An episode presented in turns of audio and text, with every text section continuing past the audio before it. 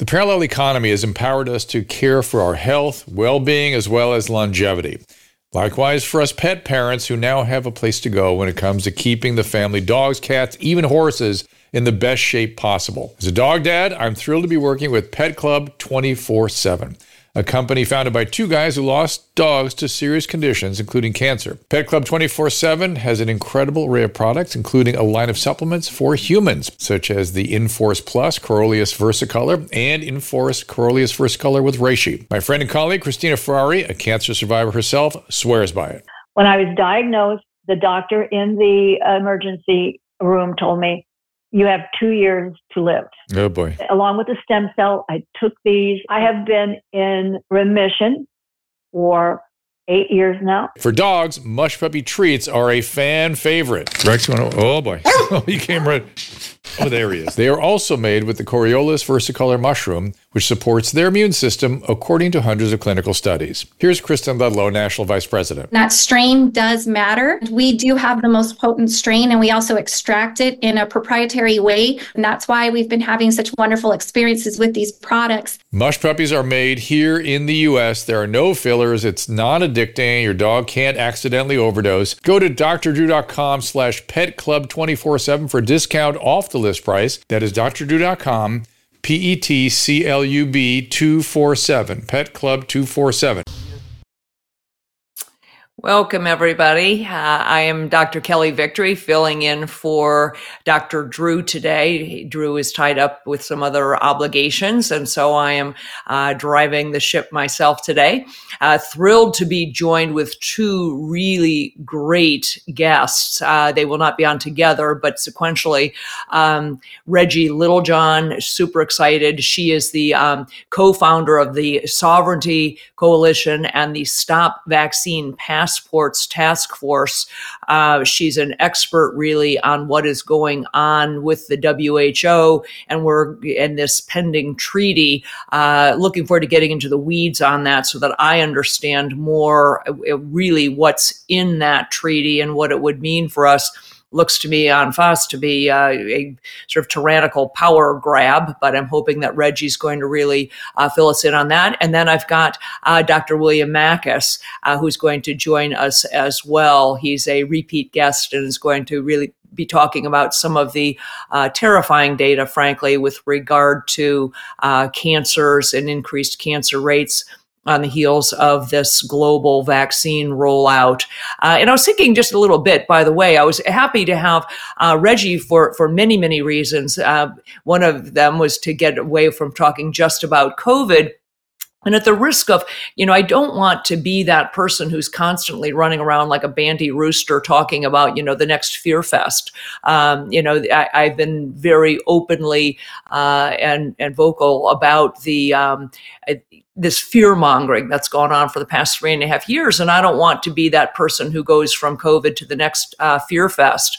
Uh, that said, I feel some element of obligation to bring a focus to and to shed some light on some of the other things that are that are going on that are what I perceive to be real threats to our sovereignty, threats to our democracy, um, and and I think that what is going on at the WHO and the UN is quite terrifying. So, um, at the risk of being again a, a, somebody who's perceived as as talking about the sky falling once again, I think this is something we need to delve into. And then with with Dr. Makis is going to talk about with regard to these cancer rates again. I think it's something that we are obligated to be aware of uh, and to talk about and decide really whether this is something that should cause us grave concern. So uh, we're going to go to, you know start with our our uh, brief intro and and a couple of ads, and then when I come back, I will be joined by Reggie Littlejohn.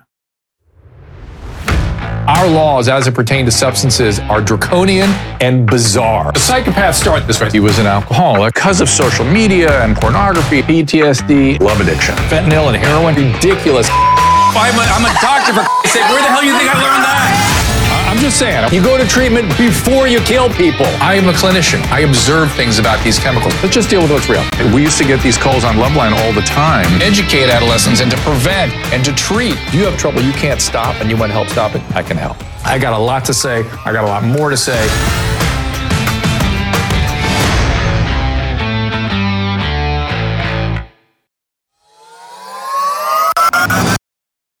These products have transformed my life and Susan's and saved our marriage. Discover the key to oral hygiene, regardless of your current daily dental routine, whether you diligently brush and floss multiple times a day or you struggle. You got bleeding gums, bad breath, plaque buildup. This revelation is for both of you. Surprisingly, over 350,000 Americans experience health issues that may be connected to their toothbrush or even caused by it, ranging from heart or blood sugar problems, forgetfulness, digestive difficulties, immune issues, all related to oral hygiene. Scientific studies have shown that a simple switch of your toothbrush can lead to a healthier teeth and potentially save your marriage. Yes, save your marriage. Our study, we did a personal study. My wife, Susan, hates the sound of the sonic toothbrushes, but introducing the real white sonic toothbrush, of course, also their hydroxyapatite dirty mouth mineral toothpaste by Primal Life Organics, these products have transformed my life and Susan's and saved our marriage. It's much quieter. It's a very powerful toothbrush, but it is quiet and it saved our marriage. So, the Real White Sonic toothbrush from Primal Life Organics stands out among all other electric toothbrushes I've tried. It effectively eliminates plaque, harmful bacteria, promotes gum health. Get yours and enjoy 60% off at naturaltoothbrush.com slash DREW. All right, welcome back. I'm going to be joined now with uh, Reggie Littlejohn, who I said uh, previously. I knew of her actually uh, from her work in women's rights. She's the president of, uh, of uh, Women's Rights Without Borders.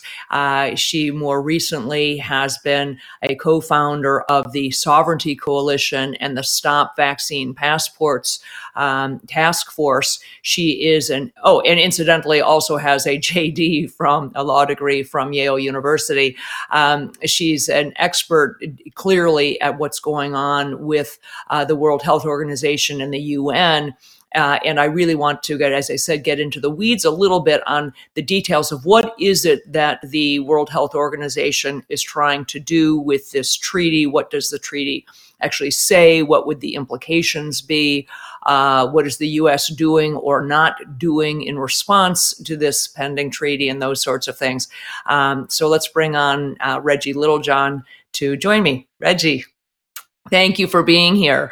Um, as I said, I, I, I, knew of you eh, based on your work really on women's issues and abortion issues and things of that sort long before um, the COVID debacle came down the pike. Uh, now you are the person who I would look to really for the details on what is going on uh, with the World Health Organization. I, I, have never been a fan of the WHO, uh, and these last three and a half years have validated that concern.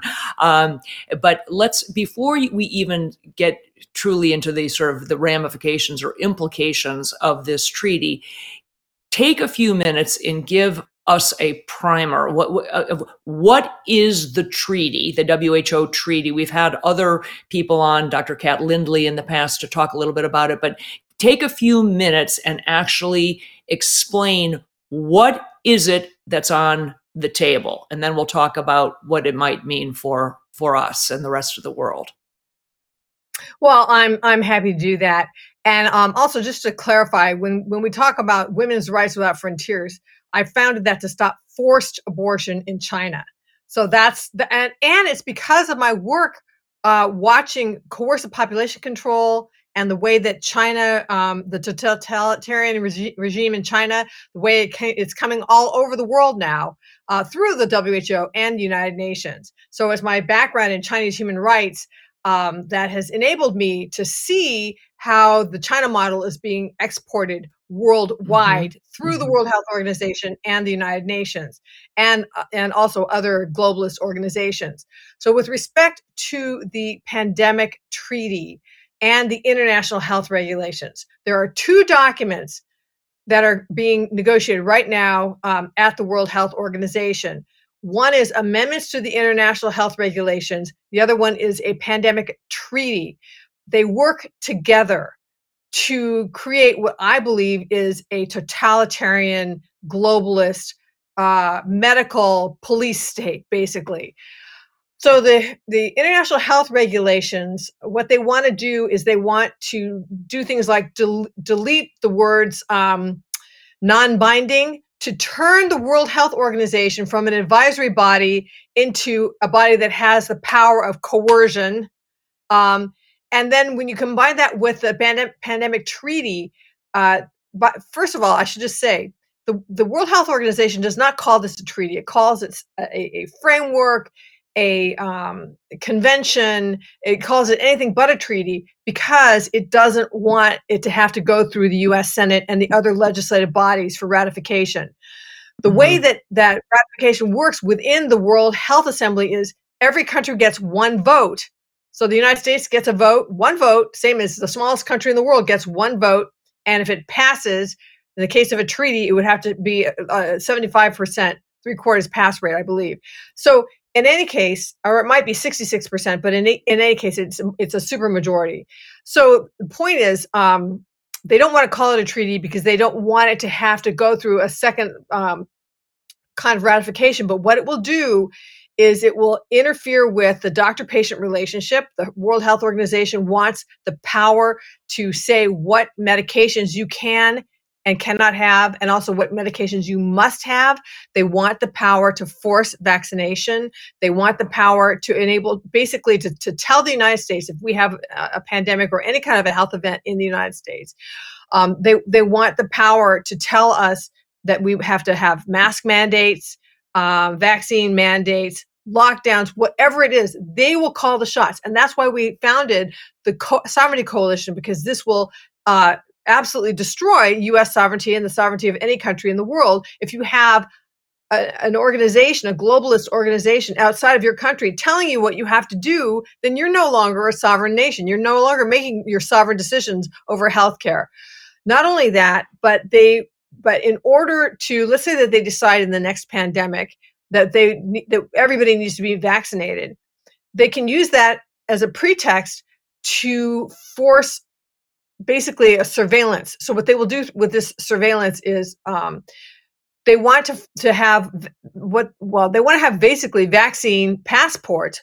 Although the Stop Vaccine Passports Task Force, I think, did a lot to make that nomenclature um, uh, basically uh, toxic or radioactive. So now they call it a digital ID but it doesn't matter what you call it. It could be called a smart health card, digital ID, Excelsior Pass, whatever it is. If it's a mandatory digital ID, it can give rise to the China social credit system. And that's actually how I came into this issue because of my work in China. Um, I saw that the, the that the that the vaccine passport would support the platform that they have in China, which is that they they surveil everything about you, like okay, real, facial recognition, real time geolocation. They know what you look like, they know where you are. Uh, all your social media posts, your internet search history, your internet spending history, all of that.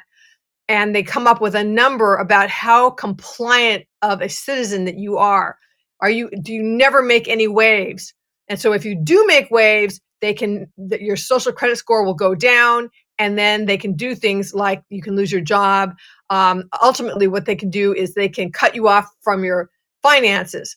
Um, and if you think that this can't happen in the West, it actually happened to the Canadian truckers when they had their their um, their uh, demonstration against vaccine mandates. The Canadian okay, government stop. with the banks off. So, so let's stop there. A lot to unpack there. Uh, first of all, if, if, if this is predicated on uh, or based on whether or not you make waves, my social credit scores are going to be in the gutter. Uh, I'm in a heap of trouble. Um, uh, but you, you said a lot there. First of all, I have from the very beginning said, and I've said many times on this show, in my opinion, the WHO is the long arm of the Chinese Communist Party. Uh, they are That's one right. in the same fundamentally they are one and the same. Dr tedros you know who is not you know not actually a medical doctor who runs the who is a bad actor on his own. He's uh, he's been involved with some really heinous uh, crimes around the world. But if we talk about really what this would mean, you made a really critical point that I hope is not lost on people right now, the WHO is not a regulatory authoritarian body. They don't make legislation. They don't have any control. They're supposed to be, remember, like the CDC is in this country. But what we saw happen during this pandemic was that the CDC took on powers that it doesn't actually have. All of the sudden, they were calling the shots, and eh, half of America, more than half probably, believes that the CDC actually is a regulatory body, that they actually have that power that they were wielding, and they don't. So now, if this treaty were to pass, or whatever, the, whatever we're going to call it, we're not going to call it a treaty, agreement, would the WHO. Yeah. Okay. So we're so so it, it, if, we should because that's what it uh, is. Yeah. Okay. So yeah. So if this treaty were to pass, would the WHO then be, you know, christened with some new actual authority, or is it just we're abdicating this authority to them because they said so? So what what you're getting at is a really important point, which is the WHO actually uh, they're an unelected, unaccountable body with no formal power unless we give it to them. So right. somebody who didn't give it to them was President Trump. He withdrew from the WHO. If we had a president would stand up against them, they would have no power. Right now, we do not have a president that will stand up against them, but actually is behind what they're doing. And that's why we're so vulnerable because we because the protections that we should have are not working. And, and interesting. So, go, ahead, go ahead. Keep going. Sorry. I was going to say, oh, interesting, gonna, you, you, go ahead. Sorry. I'm, what what I wanted to say is in the treaty, okay, they have something called One Health, and maybe um, we can just put up that One Health chart. So that's the that's the next one. That's the World Economic Forum. The first chart is One Health. Yeah. So you can see in the One Health chart um, that what they want to do is they want to take jurisdiction over er- human health, animal health, and the environment. Basically, every aspect of life on Earth. And so if there's if there's a, a, a, health threat or even a potential health threat, they can step in. What they want to be able to do is just step in and just take over and tell us how to handle it. So um, so this is very very dangerous. And then not only do they want to surveil us in terms of our vaccination status, but or any other me- medical status, they want to surveil us in terms of our social media posts um, and because they want to be able to basically have a global ministry of truth where they um, where they're trying to to stop mi- quote unquote misinformation and disinformation um, from spreading. And so what what they're what they what they're asking nations to do is to actively surveil people's social media to make sure that they don't post things that are counter narrative to the WHO. Whereas perhaps the greatest purveyor of misinformation and disinformation about the origins of, of, of the COVID um, virus and also uh, whether or not the vaccines were you know, safe and effective 100% safe 100% effective is what they were saying in the beginning. That in my opinion is misinformation and disinformation yeah, and uh, I got to say, Reggie, one of the things that jumps out to me, and I think is perhaps not readily apparent to people who aren't in public health or aren't in in in healthcare, is when you talk about if there, you know, a global emergency or a, a global crisis or a global threat that's in the eye of the beholder. Those things are very loosely defined. Who just who determines if something's I don't know about you. I don't happen to, you know, I'm afraid of a lot of things right now. Climate change isn't one of them. Um, so to me, that is not a crisis or a threat. Um, who is the who's the uh, you know the the determiner of these? Who gets to decide? Who's the decider, in the words of George Bush, uh, whether or not something is actually a crisis? Okay, he has a name. His name is Dr. Tedros Ghebreyesus. It, it, it's the director general of the WHO that gets to decide what constitutes a crisis or a potential crisis. And you're absolutely right. It could be a health related thing, or it could be depression, or it could be climate change, or it could be gun violence. It's whatever he decides is a health threat. And then it, and then it, then they get to move in and tell us how to handle it. So, and um, that, I just also As you say that we have seen that we have seen that happening in the United States, as you well know. It's you simply d- announce that something is a public health crisis. First, it was COVID, then it was climate change, and then and then you use that announcement that something is a public health crisis in order to eliminate people's civil liberties, or you announce that gun violence is a crisis, and we can now suspend the Second um, amendment, uh, you know, if you're the governor of certain states, or you think that you can. So, this idea of uh, martial law as public health policy, or the idea that we determine that something's a public health crisis, whatever the heck it is, uh, and then you can, so th- that part of this treaty I find extraordinarily concerning because they can essentially they just decide if Tedros Ghebreyesus, you know, who as I said not actually a medical doctor and has a very sordid background, um, if he decides something's a crisis, then all of a sudden the treaty takes effect. Correct. Correct. Uh, and then, and just as all of these different things that you, you named, um, you know, gun violence or whatever else could be serve as a pretext for uh, for the suspension of civil liberties.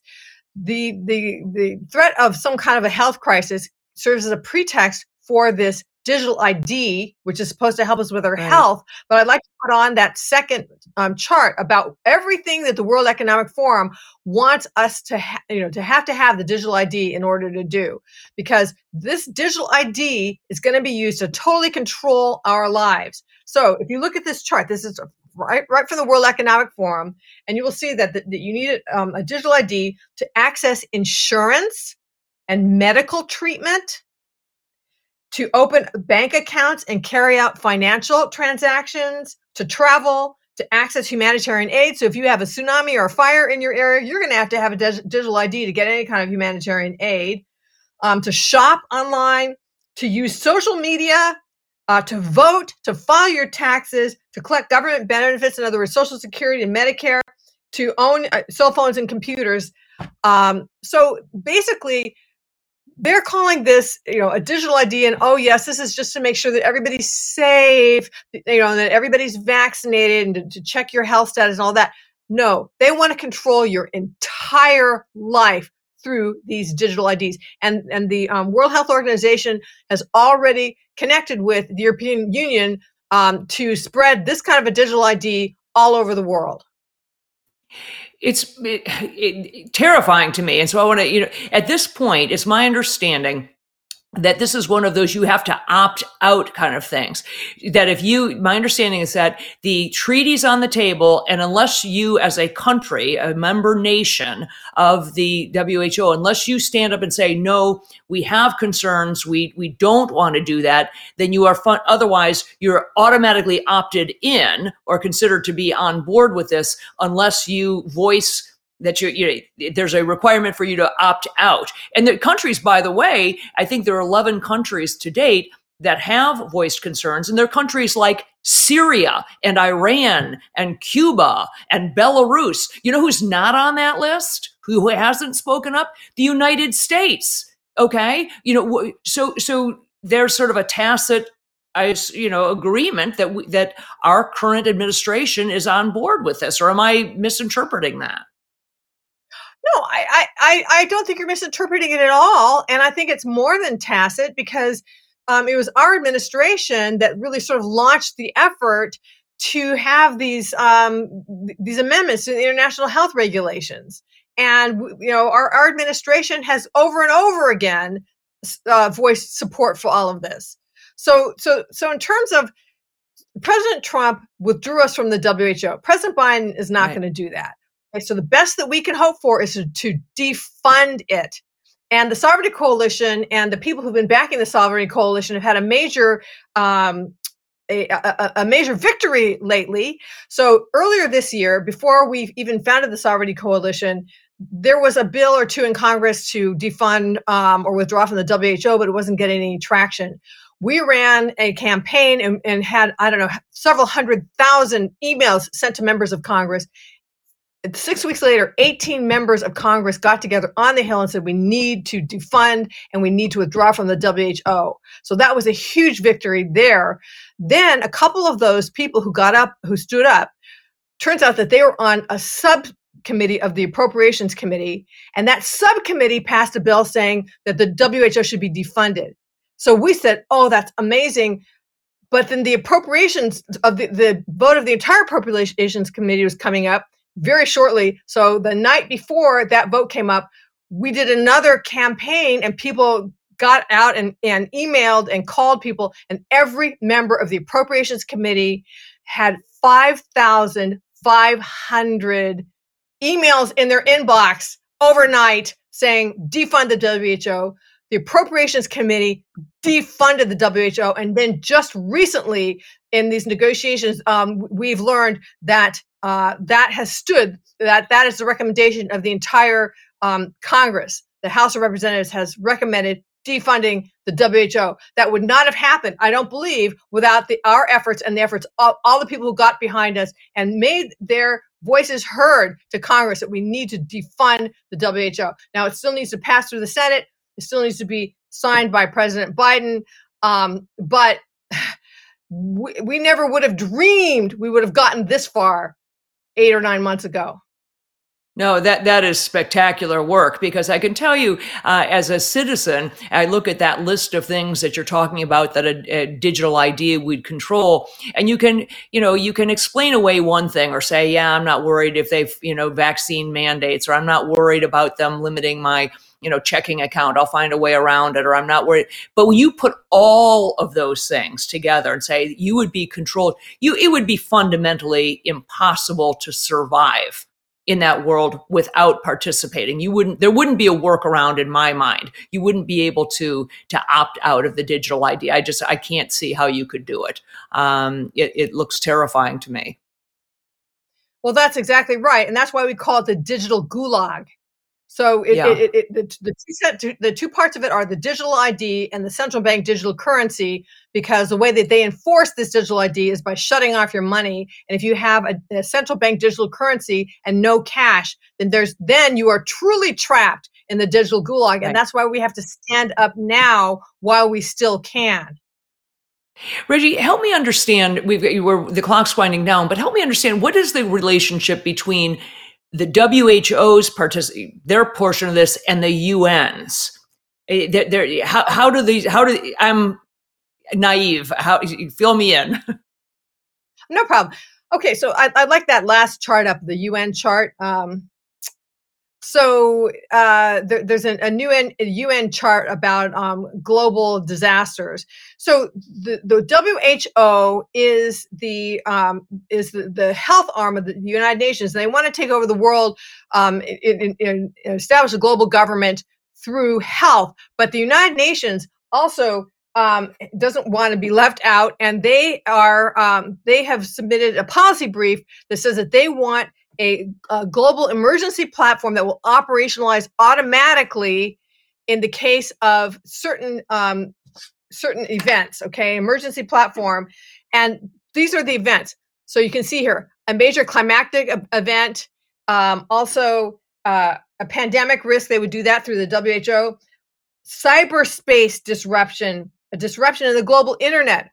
So the, the UN can take over the way that the, the um, WHO wants to take over. A major event in outer space, believe it or not, or an unforeseen black swan event, which would include anything else. So basically, it's like like the United Nations and and the World Health Organization together between the two of them and in tandem want to establish a one world government. One is through the World Health Organization, and the other one is through um, and one th- one is through health, and the other one is through climate change and anything else. So between the two of them, they are determined to, I believe, rob us of our our um, our national sovereignty and our personal medical freedom and all of our other freedoms. So, so Yeah, I would urge people. Go ahead. I would say what it feels like, Reggie, is that the UN component is sort of in case we left anything out uh, of the WHO piece that we want to control. You know, we're the mop, we're the mop. Everything else is, you know, falls under this umbrella. So if we left anything out that we want to control about you from the WHO, fear not, it's controlled under this UN plan. Uh, so that it really feels like a just a, a tyrannical global power grab that would absolutely change really forever the face of the globe. I mean, sovereignty is exactly the word. We would absolutely abdicate our sovereignty, our control over our constitution, all of our rights, and even the concept of being a sovereign nation would, would go away if you know if this were to happen. That's right. What they want. Uh, Klaus Schwab recently said something along the lines of, um, "We don't want nation states we want to stakeholders and who are the stakeholders the stakeholders are basically the members of the world, world economic forum they want one world they don't they don't want separate nations um, and and they're using the, the, the like you talked about the sort of the fear porn um, to right. get people to give up their rights. It's like, oh, I don't care, you know, if I'm an American, I'm I'm a global citizen, and you know, help me because I'm worried that I'm going to die. You know, uh, and, that's what they're doing. They're they're trying to intimidate us all and terrify us all into giving up our rights. And we have to stand up and just say no. So I, I would urge people to um, go to the Sovereignty Coalition, uh, so- sovereigntycoalition.org, and take action there. Um, I would urge people to go to the Stop Vaccine Passports Task Force. We have the best set of webinars in the world on, on these subjects. And I would urge people to follow me on GETTR. I'm at Reggie Littlejohn, at Reggie Little, oh no, at Real Reggie Littlejohn, at Real Reggie Littlejohn on GETTR. And I, I post constant updates. That's awesome. And you're also on uh, Twitter, correct? At Reggie Little JHN or or not so much, no, mostly GETTR? I, I was kicked off of Twitter um, in a weird Good way. for you. No, no, for for saying that there should not be mandatory vaccines of six month old babies for COVID, and they haven't let me back on. You can see me, but I cannot post on that okay. account. But I, but I'm gotcha. on Twitter a little bit, a little account. It's called at and gendercide at and gendercide, but it's just tiny. It's like you know it's a tiny account. It, say again what so we can get it up there with the um, the sovereignty coalition because that's really I think what people need to be addressing. We need all hands on deck here. This is critical. This is no longer sort of a uh, you know a theoretical risk. This is not an existential threat. Uh, this is the real thing. And I'd love your take. By the way, you know uh, what is the likelihood? I mean, where do you sit on this, Reggie? Do you th- what is the likelihood that they can get this thing to pass or that this this digital ID can actually come to fruition during our lifetime? Um, 100%. Okay, because it's just it's one country, one vote. It's going to pass, and I and I say that because I don't want people to be crestfallen when it fa- when it passes. It doesn't mean that that we're doomed because we can still defund them. We can still elect an administration that will withdraw from them. Um, we can still you know save ourselves, but but please, to the to the listeners, don't expect somebody else to come and save you. You have to be a part right. of this movement. I mean, this, you know, if you don't take action now, don't don't think, oh, I'll do it tomorrow, I'll do it next week, I'll do it next year, I'm busy, whatever. Yeah. If if we don't stand up for this now and this digital gulag snaps shut, there will be no more dissent because as soon as you try to dissent, like you know, like you and me, Dr. Kelly, mm-hmm. immediately, uh, you know, we'll get shut off yeah. from our money and who knows what, whatever yeah. else if this all goes through, and they will just silence us and they will paralyze us. I'll tell you, if this isn't terrifying, I don't know what is. My, I had zero fear for a uh, a quote novel virus, uh, n- not a bit. Uh, but this to me is is really terrifying, and I do hope that people pay heed and and take action, you know, not only to educate themselves but to really support this and to make sure that we get this thing defunded, um, or or we are looking at a whole you know talk about a brave new world. It's um it's not going anywhere good. Um listen thank you so much. I hope that you will come back. Uh, it, we need constant updates. We need regular updates on where we are on this what you see coming down what people can be doing or should be doing but we need regular updates. This is happening in real time. I know the un just met you know that meeting was september 20th um, the united states has not uh, got gotten where they need to be compared as i said to other nations like syria iran and cuba Cuba um, that have all managed to uh, speak up against this. Uh, so hopefully we will make some headway. But please, uh, please promise us you will come back and join us again. Oh, I would love to. It would be my honor and my pleasure. Well, thanks for thank you very much. We're going to take a uh, quick break here, as I said, folks, and we're going to come back with uh, Dr. William Makis after the break. I think everyone knows the next medical crisis could be just around the corner, whether it comes in the form of another pandemic or something much more routine like a tick bite. You and your family need to be prepared. That's where the wellness company comes in. You know the wellness company. We have their physicians on, like Dr. McCullough, frequently. The wellness company and their doctors are medical professionals you can trust. And their new medical emergency kits are the gold standard when it comes to keeping you safe and healthy. It's really it's a safety net. It's an insurance policy Yeah, absolutely. that you hope you're not going to need, but if you need it, you sure as heck are going to wish you had it if you need it. Be ready for anything. This medical emergency kit contains an assortment of life saving medications, including ivermectin, Z Pack. The medical emergency kit provides a guidebook to aid in the safe use of all these life saving medications.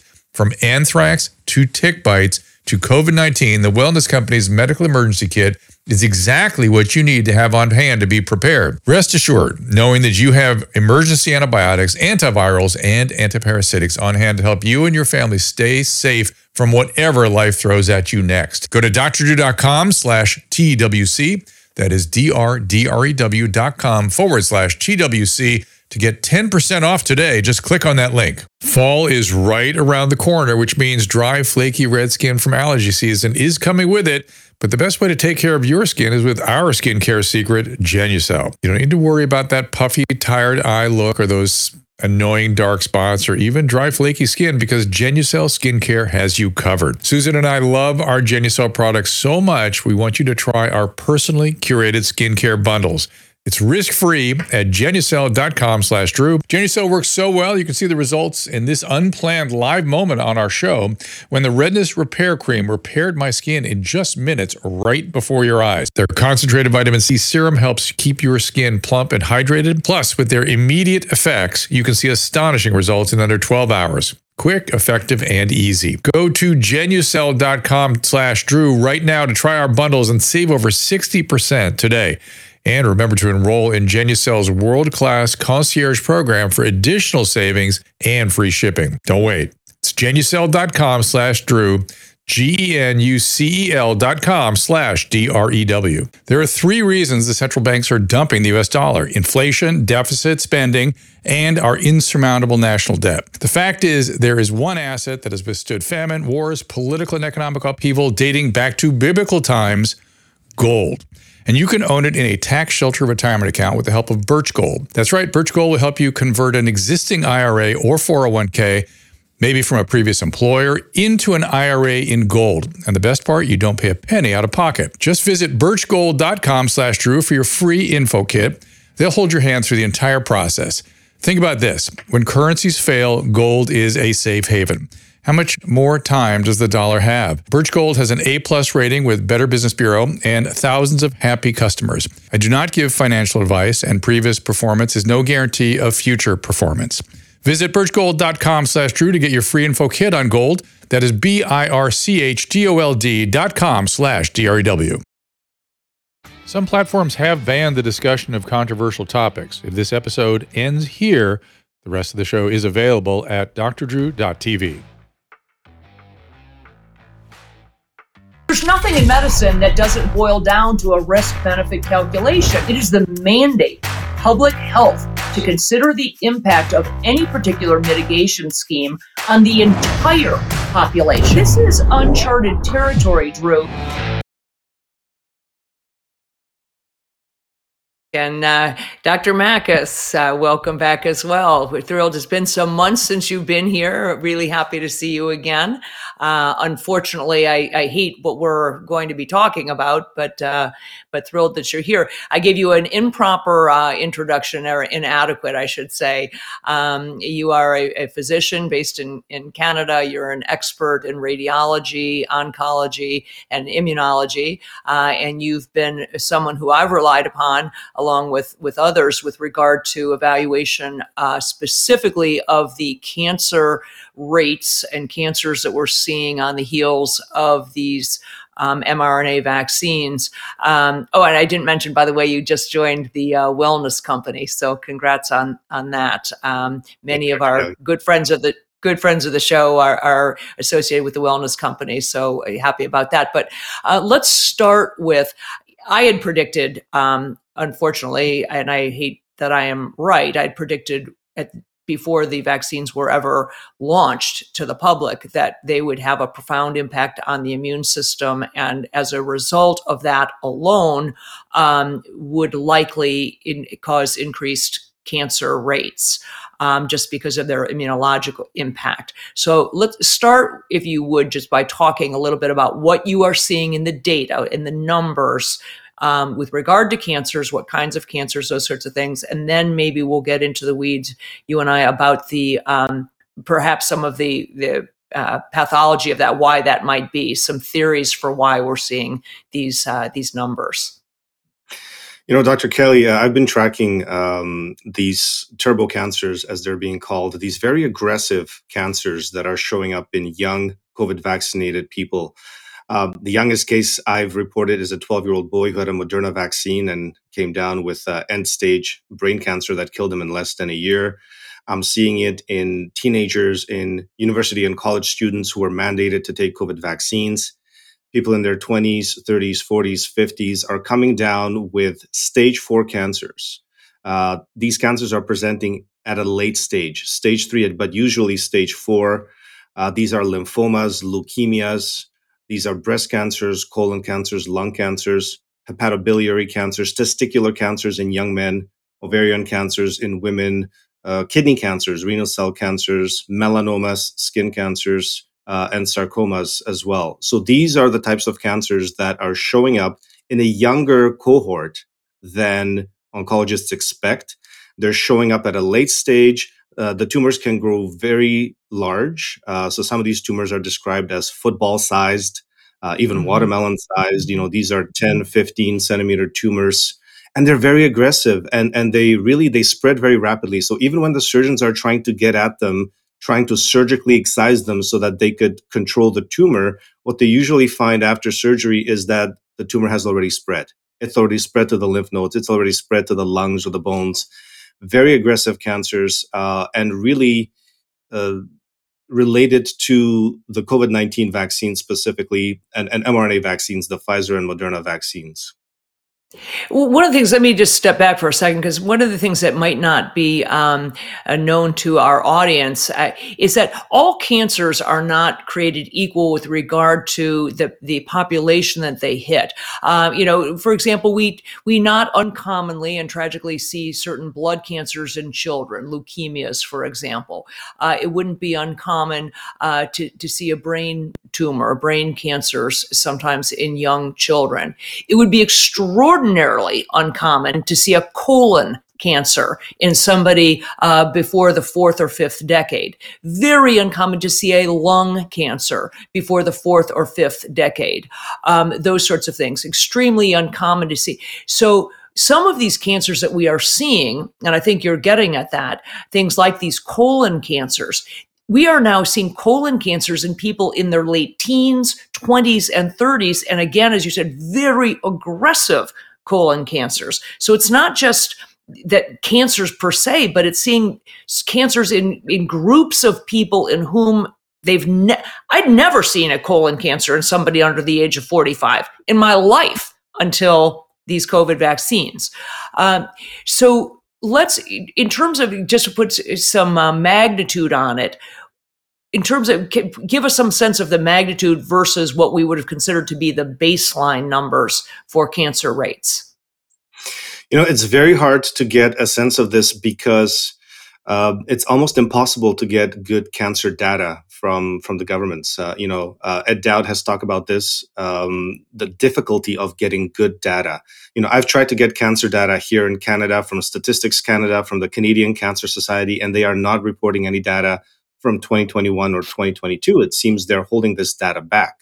And so I'm left with anecdotal evidence. And when Ed Dowd, you know, he'll report from US insurance data that disability rates um, in the working population, let's say ages 18 to 64, uh, who abided by the COVID vaccine mandates, disability rates are 500% higher mm-hmm compared to the working population who dropped out of the workforce and didn't want to get the vaccines.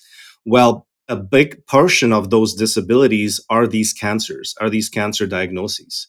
Uh, and so, you know, I'm seeing an explosion of these cancers. I'm seeing it in doctors. I'm seeing it in nurses. I'm seeing it in other vaccine mandated professions. So all types of healthcare workers. I'm seeing it in teachers. I'm seeing it in police officers, firefighters, the military. Um, you know, you see it in flight attendants, for example. You know, you had uh, uh, these airlines that wanted to have 100% vaccinated workforce. Uh, so really, anywhere where there were very strict COVID vaccine mandates, that's where I'm seeing these explosions of these very aggressive cancers. And I can tell you, this year, 2023, uh, seems to be much worse. There's many more cases of these turbo cancers than in 2022 or 2021. The trend is upwards. The numbers are on the rise. You can see this uh, on websites like GoFundMe if you go on GoFundMe and you put stage four cancer, and you can pick whatever cancer you want, you could put, you know, breast cancer, you could put lung cancer, colon cancer. Not only are you seeing the shocking ages, young ages of these individuals who are reporting their cancers and their fundraising because, you know, they lose their jobs when they're undergoing chemotherapy, for example. But you see just how many people are suffering, are coming down from these cancers, uh, especially in 2023 uh, it's just uh, unbelievable. It's it's it's a tsunami of of cancer diagnoses. Before we I get into the pathophysiology or some theories about why this is happening, can you classify what are if I said to you what are the top 3 types of cancers that you're seeing? What what what what would you say? What are the top types of cancers? The top 3 I can tell you that seem to come up over and over are lymphoma, brain mm-hmm. cancer and really the most aggressive ones, the glioblastomas and breast cancer. Mm-hmm. These seem to be the top. If you want to round out, you know, the top five, top six, you got to put in colon cancer. Mm-hmm. Uh, you have to put lung cancer, testicular cancer, and the leukemias uh, are extremely aggressive. These leukemias, when they're being diagnosed, um, they are killing uh, the individual in a matter of weeks, days or even hours after diagnosis. They are that aggressive. Yeah, and speaking of aggressiveness, you know, not only the, what the data would show that I've seen is that it's not only new cancers, but the other thing is people who had cancers that had been deemed to be in remission, many times for over a decade. People who'd had breast cancer in, were considered a cure, or they'd had resected colon cancers years ago. And all of a sudden, not only is the cancer back, but it is back, as you said, with an aggressiveness that we have never seen. In other words, you know, they're they're not only growing quickly but resistant to uh, to traditional therapies, chemotherapies, whatever. They they just aren't responding in the way that we've seen before. So, do you agree that we're seeing?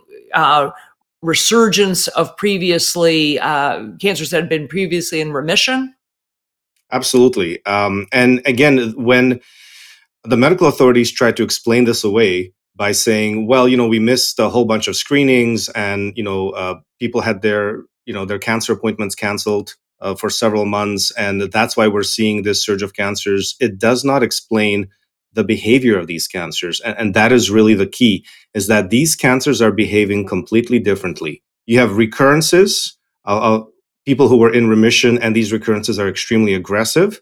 Uh, you have the presentation at stage four in very young groups, which is highly unusual.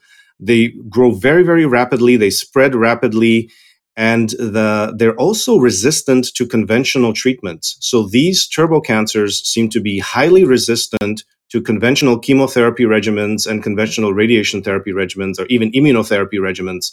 You will see this uh, in testimonials of people on their GoFundMe pages. They will say, I found out my chemo didn't work. I found out, you know, the radiation therapy right. didn't work, and the cancer just kept growing throughout treatment.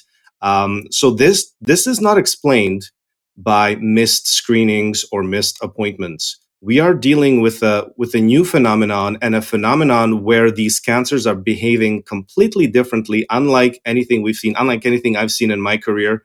Uh, and I've diagnosed tens of thousands of cancer patients in my career.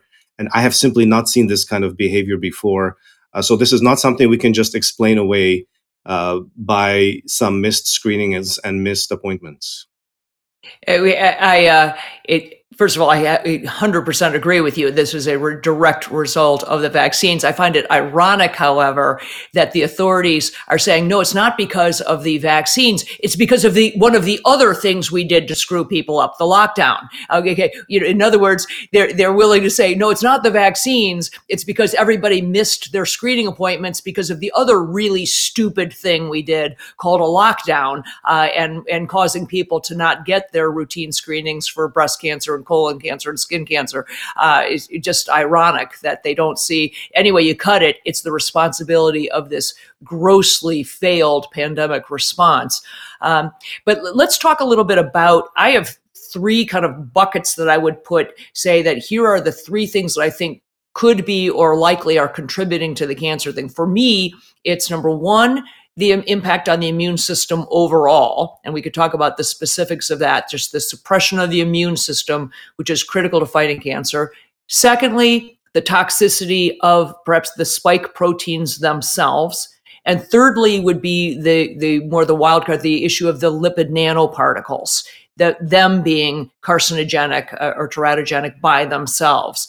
So let's talk about each of those. And you start whichever one of those three, the immune you know, system overall, uh, lipid nanoparticles, and spike proteins. And what component do you think uh, might you know really be causing this?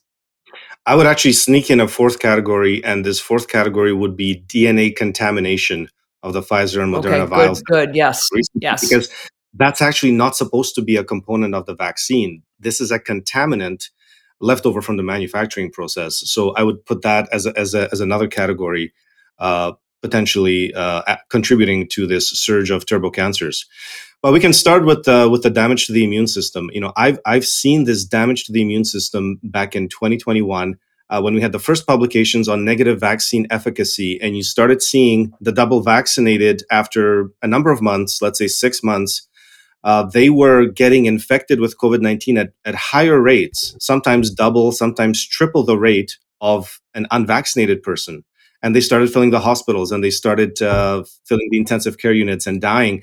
And you could tell that from the data from the government data that there was severe immune system damage being inflicted on the double vaccinated. And then the triple vaccinated took over and they started filling up the hospitals. And then in australia the quadruple vaccinated were filling up the hospitals and were dying at record rates and the Canadian and Australian governments responded by deleting all vaccine status data of people in the hospitals. So we didn't know uh, at some point who was dying, but it was it was the vaccinated who were making up 90% of the hospitalizations and deaths. So we already had evidence that the immune systems were being damaged in thousands of vaccinated people. And from the Cleveland Clinic study, we know that the more vaccine doses you take, the more damage your immune system takes on. Right. And so the more likely you are to get infected. But the problem with having a damaged immune system, and you know, we can get into the sort of the complicated details of that, but uh, when, when you have a damaged immune system, you have damaged cancer surveillance. That's sort of the bottom line is, is yes. that, you know, your, your T cells and your immune cells are constantly surveying your body for cancerous cells and mutated cells and destroying them, getting rid of them if you have severe immune system damage that these mRNA vaccines seem to be causing, you lose that protection, you lose your immune system surveillance. And in some people, this seems to really be a very severe problem and it makes them uh, predisposed to getting these very aggressive cancers. One of the things that I thought was very compelling was some studies that showed that there was a shift, a specific shift in the vaccinated to one of the immunoglobulins, IgG4. And IgG4 is supposed to be uh, represented in relatively small amounts. It's the immunoglobulin that, in layman's terms, tells you to ignore something that is foreign. You know, it's not in our best interest to constantly react to every foreign thing we come in contact with because otherwise we'd be sneezing, sniffling, you know, uh, weepy messes every time we came across pollen or dust or whatever it is. So IgG4's job is to say, just ignore that. It's it's not self. It's a, it's a foreign uh, entity, but ignore it because it's not important if you have a huge uptick, which is what we seem to be seeing in IgG4 levels in the multiply vaccinated individuals, what they're telling their immune the immune system telling the body ignore something that you shouldn't ignore like an abnormal colon cell or an abnormal skin cell or you know a cancerous cell. So i fear that they are getting the the message to ignore things that are actually very dangerous. Uh, and I think that that, in addition to all the T cells, as you said, we, we know that people who've gotten gobs of these vaccines are at much higher risk for COVID, but it appears that they are much higher risk for other things that their immune system should be fighting off, like cancers.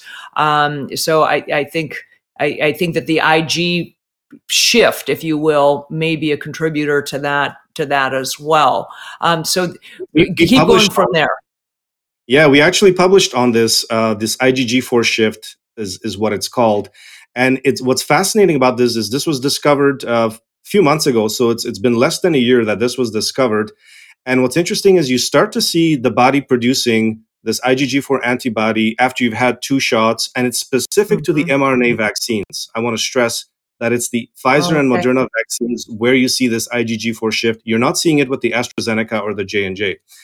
And so once you've had two shots, the body starts to produce this this tolerant antibody to the spike protein. Mm-hmm. But if you've had your third shot, your booster shot, those levels go up 500 times. So you get a 500 fold increase just between COVID vaccine number two to COVID vaccine number three. And then you start producing large amounts of this, this tolerant antibody to the spike protein. And it really, this antibody, this IgG4 antibody, seems to completely mess up cancer surveillance in that yeah. um, it interferes with the other antibodies that are involved in cancer surveillance, like IgG1 and 3. And it seems to almost uh, hide the cancer cells from the immune system by saying, look, wow. like you said, this is not a problem. Don't worry about it because it's trying to create a tolerance for the spike protein, but now you've created tolerance to cancer cells as well as, as an unintended consequence. And yeah. so this is a this is a big area of research right now where and it seems that the more COVID vaccines you take, the more you increase your levels of IgG4 and the more you damage your cancer surveillance. So this is a this is a very serious issue uh, in terms of damaging the immune system. Has there been a study, uh, William, to tell whether that starts to tail off after a while? Are you seeing? Did you? There's an uptick, but do we? Uh, are you seeing any decrease, or does it just seem to be going on in perpetuity? Well, you know, I can tell you from data that I've seen in the double vaccinated, and when we were still getting data from the Canadian government and the Australian government, when the quadruple vaccinated were filling the hospitals and then the triple vaccinated, the double vaccinated were doing much better and the double mm-hmm. vaccinated mm-hmm. had stopped taking the COVID vaccines, and they were at least a year, year and a half from their last dose, and they seemed to be having immune system recovery. So they were getting okay. infected at a much lower rate than the triple and quadruple vaccinated. It wasn't back to baseline. It wasn't as good as the unvaccinated, but they did have recovery. And this is what you know, I've been trying to stress is that people have to stop taking these shots. They have to stop yeah. taking these mRNA shots, and you have to give your body a chance to recover, but it's a slow process. So you need at least a year, year and a half for your body to start, your immune system to start recovering mm-hmm. from this mm-hmm. damage. And for that, you have to stop taking the shots because the moment you take another shot, you've exposed your body to the antigen all over again and you're back to square one in right. terms of the immune right. damage. So then take the next. So we, you know, that's a very brief, uh, you know, touching on the immune component that may be contributing to these cancers, and it seems very clear to me, not difficult even for a layperson, I think, to understand that. Um, you, so you you brought up a very important fourth bucket that I, I had not uh, included in there. I think you're right. This DNA contamination. Uh, we talked with um, with Joshua Guetzkow and uh, about that, about the kind of what we called bait and switch, and the fact that the uh, the process, if you will, that they ended up using and launching to the public to create these vaccines, uh, ended up putting a lot of DNA or leaving DNA contamination in there. Talk about that uh, and, and how that might be contributing to the cancer increase. You know, it all links together. Um, when you had your guest talk about how the the vaccines that were made for the clinical trials for Pfizer and Moderna were different from the vaccines Mm-hmm. that were released to the public, which were mass produced. And this this mass production, which is done through DNA plasmids, these these rings of DNA that they put into E. coli, and then they grow E. coli into very large Mhm. numbers. And they extract these DNA plasmids. Now, these DNA plasmids have the spike protein sequence in them, and then they use these DNA plasmids to create the mRNA.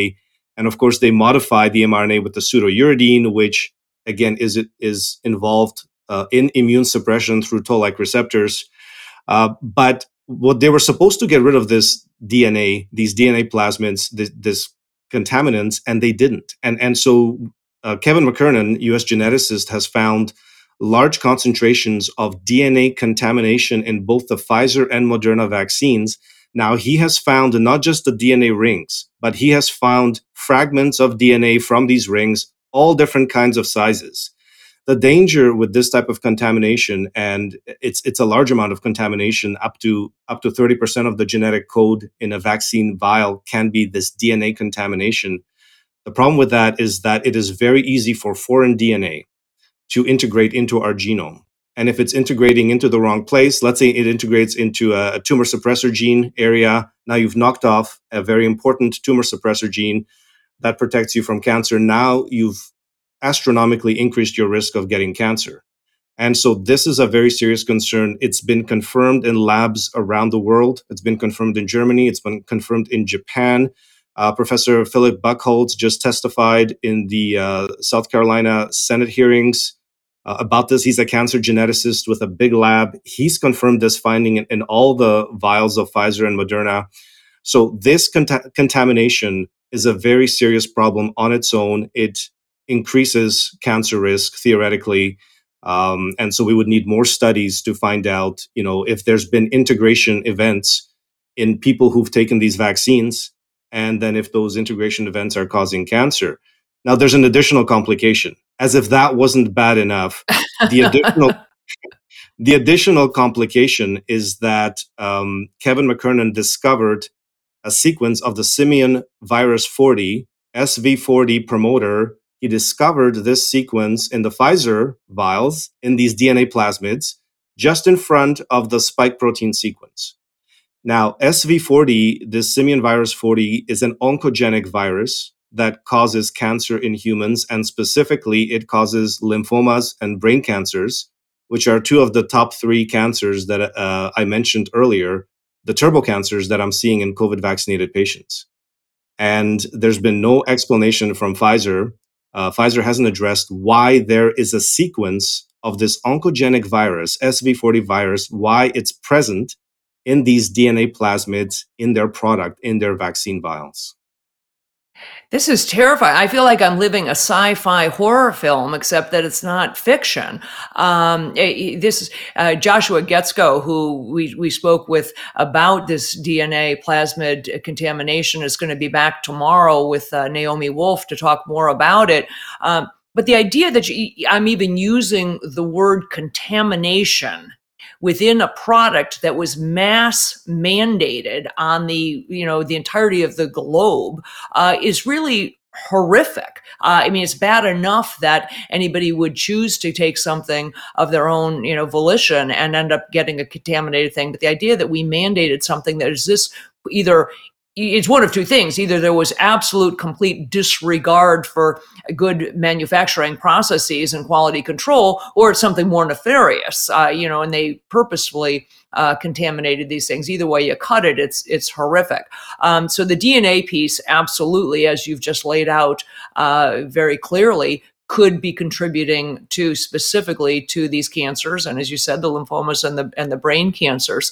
So the two other things that i had thrown out there um, the toxicity of the lipid nanoparticles and the toxicity of the spike proteins themselves do you think in your experience that those could be contributing factors to the cancer rates? There is a risk and i just want to tie up the the last point on this dna mm-hmm. contamination I want to stress that this manufacturing process, Pfizer and Moderna have stated very clearly that they're going to continue using this manufacturing process for all COVID boosters and all future mRNA vaccines. And, and, and so now we've recently had, two weeks ago, we've had uh, recommendations by FDA and Health Canada to for these new COVID booster shots uh, to be rolled out in children as young as six months old, in pregnant women at any stage of pregnancy, in young people, young adults of all ages. Uh, and these recommendations were pushed out just a few weeks ago. And, and so this is a very serious problem. I mean, these products should be immediately taken off the market. And what right. we see instead, we see the Nobel Prize awarded to you know right. the two scientists who came up with some of these modifications that may be causing the immune system damage, like the pseudouridine uh, modifications, which were invented by Dr. Karikó and Dr. Weissman, that they've modified, artificially modified the mRNA to put these Euros, you know, pseudouridine sequences in that are, you know, causing uh, potentially damage to the immune system. So I just wanted to mention that that this manufacturing, Pfizer and Moderna have not addressed this issue. They're going to continue the same manufacturing process with all the boosters and future vaccines. Now, the spike protein um, has on its own has toxicity. Uh, it interacts with tumor suppressor proteins like p53, like BRCA1, mm-hmm. BRCA1, which is implicated in breast cancer and ovarian cancer. P53 is implicated in many cancers like colon cancer, lung cancer, hepatobiliary cancers. It seems to in- interact with these tumor suppressor proteins and it, it seems to negatively impact them. So the spike protein itself uh, causes problems wherever it is expressed in the body. Uh, it also seems to interfere with DNA repair. There was a paper that had come out showing that it, it interferes with DNA repair mechanisms. And again, if you mess with DNA repair, you increase your risk of cancer. So spike protein is very problematic. Now, the lipid nanoparticles themselves are problematic as well. So, you know, I'm of the opinion that uh, one day they'll try to rehabilitate this entire lipid nanoparticle mRNA platform and try to blame the spike protein for everything. And I don't believe that the spike protein is the cause of all the COVID vaccine injuries and deaths. It's the entire platform that's faulty. And the problem with the lipid nanoparticles is that they don't stay in the arm. They are immediately uh, end up in, in the bloodstream and they get delivered to the bone marrow when they get delivered to the bone marrow, they're transfecting stem cells. Uh, they get delivered mm-hmm. to various organs. They are processed in the liver. Uh, they're they're filtered through the hepatobiliary system. So now we're seeing aggressive cancers of the liver, of the gallbladder, of the pancreas, and the colon cancers. Uh, they get processed in the kidneys. You end up with aggressive kidney cancers. Um, you know, they end up in the heart. They end up in in the brain and you know the lipid nanoparticles they cross the placenta so they end up in the fetus. Right. These are extremely dangerous products for pregnant women at all stages of pregnancy. You know in the first trimester we see congenital malformations in babies in covid vaccinated women malformations of the brain heart limbs. We see miscarriages. We see stillbirths. We see skyrocketing deaths of babies. Uh, when women get vaccinated in the second and third trimester the, the fetus stops growing uh, the woman can go into premature labor. We see uh, increased deaths during delivery. We see postpartum deaths, young mothers collapsing, dying after delivery. So the entire lipid nanoparticle platform is problematic. The lipid nanoparticles themselves are inflammatory and cause immune system issues. We don't know the extent of, of those issues yet. But just by the very fact that the lipid nanoparticles go systemic and whatever protein you put in there, whatever mRNA you're putting in there, you are systemically delivering a foreign protein to the bone marrow, to the various organs uh, where you get expression of this foreign protein, where you shouldn't get expression. And it causes all kinds of catastrophic complications. So I truly want to stress that it is the lipid nanoparticle mRNA platform that is highly problematic and should be should be halted, should be taken off the market, should be suspended um, until we get independent inv- investigations of this uh, platform.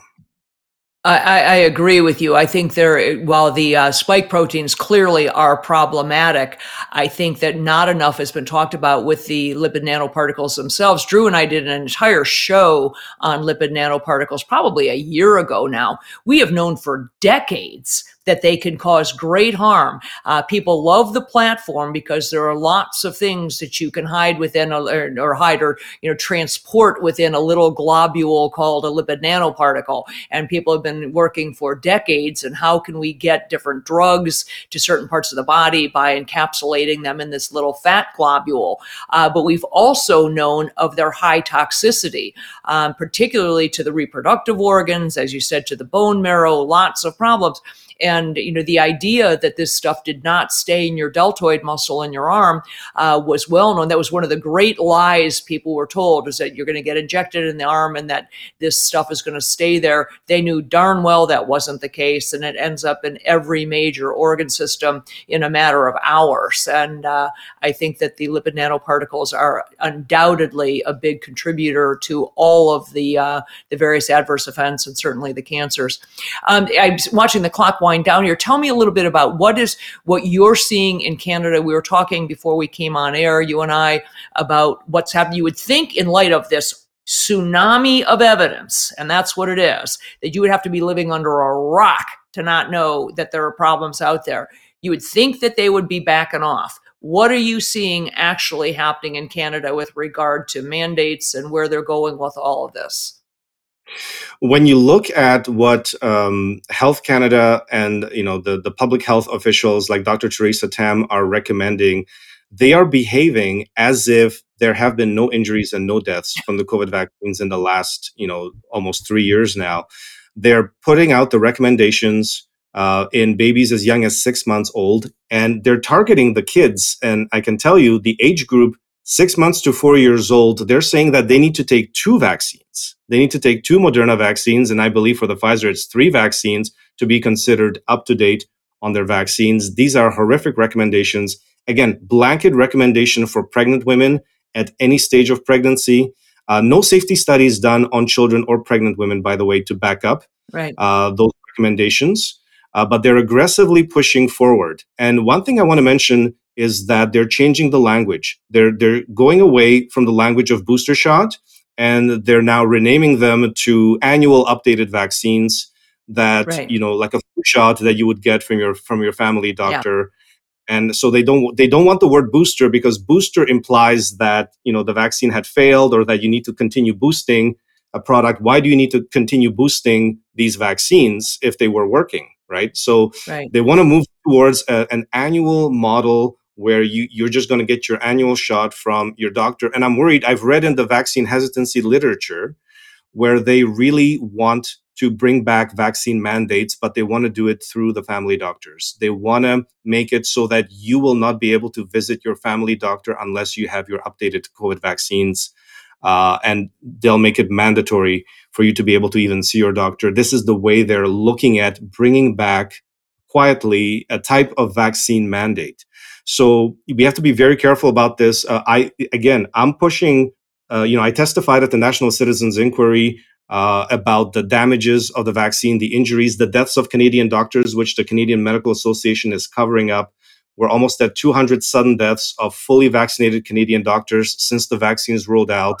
The health authorities are covering this up. They don't want any talk about injuries you know we have a broken uh, a vaccine ad- adverse uh, event reporting system in canada so right. VAERS is much better in the united states than the system we have in canada where doctors are not allowed to report vaccine injuries and deaths because they will lose their medical license they will lose their job uh, there's been tremendous persecution of canadian doctors who've been speaking out about the dangers of the vaccines they're being silenced uh, they're losing their licenses uh, so just just terrible corruption, you know, when it comes to these products. Uh, but they are pushing ahead. They're pushing ahead as if nothing has happened in the last three years. Well, that is unfortunately what we are seeing here in the United States as well. Uh, the CDC has no regulatory authority, but uh, that said, they have tremendous power. Uh, the current recommendations here in the U.S. for this from the CDC is that children six months and older get two the original two shot series and then rather than the original booster, the bivalent booster, as you said, they now are calling it an updated uh, vaccine, and it's now the monovalent one. But still, a child would need three of these shots to be considered fully vaccinated. Uh, and although the CDC doesn't make the rules about schools or travel or anything else, the reality is that schools and other municipalities use those guidelines. Uh, and they certainly, now that it is on the childhood vaccine schedule, uh, schools and daycare centers will likely uh, look at that and, and make a requirement that people have. So the CDC isn't doing it, but the reality is they end up having that, uh, that um, ability to sway the, the public or sway regulation because schools and, and other places will end up following what's on the vac- the childhood vaccine schedule. So, in any event, we, we have wound down the clock. Very, uh, this is fascinating, terrifying, and fascinating. Uh, Dr. Makis, I, I uh, appreciate you continuing to to bring it to us to look at the data. Um, I don't see this ending anytime soon. I think you know you've pointed out, and if people didn't hear it, that the cancer rates are worse in 2023 than they were in 2022, and that is the nature of cancer. When you see uh, cellular changes and in the suppression of the immune system and the inability to recognize foreign cells or to fight them off, uh, I think I, I, fear we are likely going to see increase rates even higher in 2024. Um, so uh, again, I'd really like to bring you back in in some uh, some weeks or months with an update. Um, so keep us in keep us in the loop. And again, congratulations on your new uh, your new stint at the Wellness Company. They're great friends. Thank you, Dr. Kelly. I appreciate you having me on. We'll have you back soon. Thanks, uh, Caleb. If you want to show, we'll take a quick look at the um, upcoming uh, shows here. Uh, and I swear to God, we're sort of in the swamp. We're bringing, I'm happy that we have uh, Joshua Guetzkow and uh, Naomi Wolf coming back tomorrow. We'll be talking. Obviously, Naomi has been proven right once again. Uh, you know, the naysayers be damned. She uh, she continues to be on the right side of history. Uh, Dr. Uh, Jay is going to be with Drew on his own on the fifth, uh, and then Rob Schneider, and then I. We've got our friend, good friend, Dr. Peter McCullough coming back on the eleventh um, with updates on everything from cancers to just what he's seeing in general. He is, as everybody knows, been uh, really a stellar uh, spokesperson for this entire debacle from the beginning. And then uh, my friend Michael Turner on the 18th, who's got a great story. He is a uh, Washington State uh, based physician who was um, attacked mercilessly by the board of medicine there, and he went to great lengths to continue to treat people uh, early COVID treatment. He's a great patriot uh, and somebody who's got a good story to tell. I think you'll really enjoy um, listening to him him on the 18th. So, with that, I will let you all go. And uh, thanks for listening. I will see you, or Drew will see you uh, with me tomorrow uh, with Joshua Guetzkow and Naomi Wolf. Ask Dr. Drew is produced by Caleb Nation and Susan Pinsky. As a reminder, the discussions here are not a substitute for medical care, diagnosis, or treatment. This show is intended for educational and informational purposes only. I am a licensed physician, but I am not a replacement for your personal doctor, and I am not practicing medicine here. Always remember that our understanding of medicine and science is constantly evolving. Though my opinion is based on the information that is available to me today, some of the contents of this show could be outdated in the future. Be sure to check with trusted resources in case any of the information has been updated since this was published. If you or someone you know is in immediate danger, don't call me, call 911. If you're feeling hopeless or suicidal, call the National Suicide Prevention Lifeline at 800 273 8255. You can find more of my recommended organizations and helpful resources at drdrew.com slash help.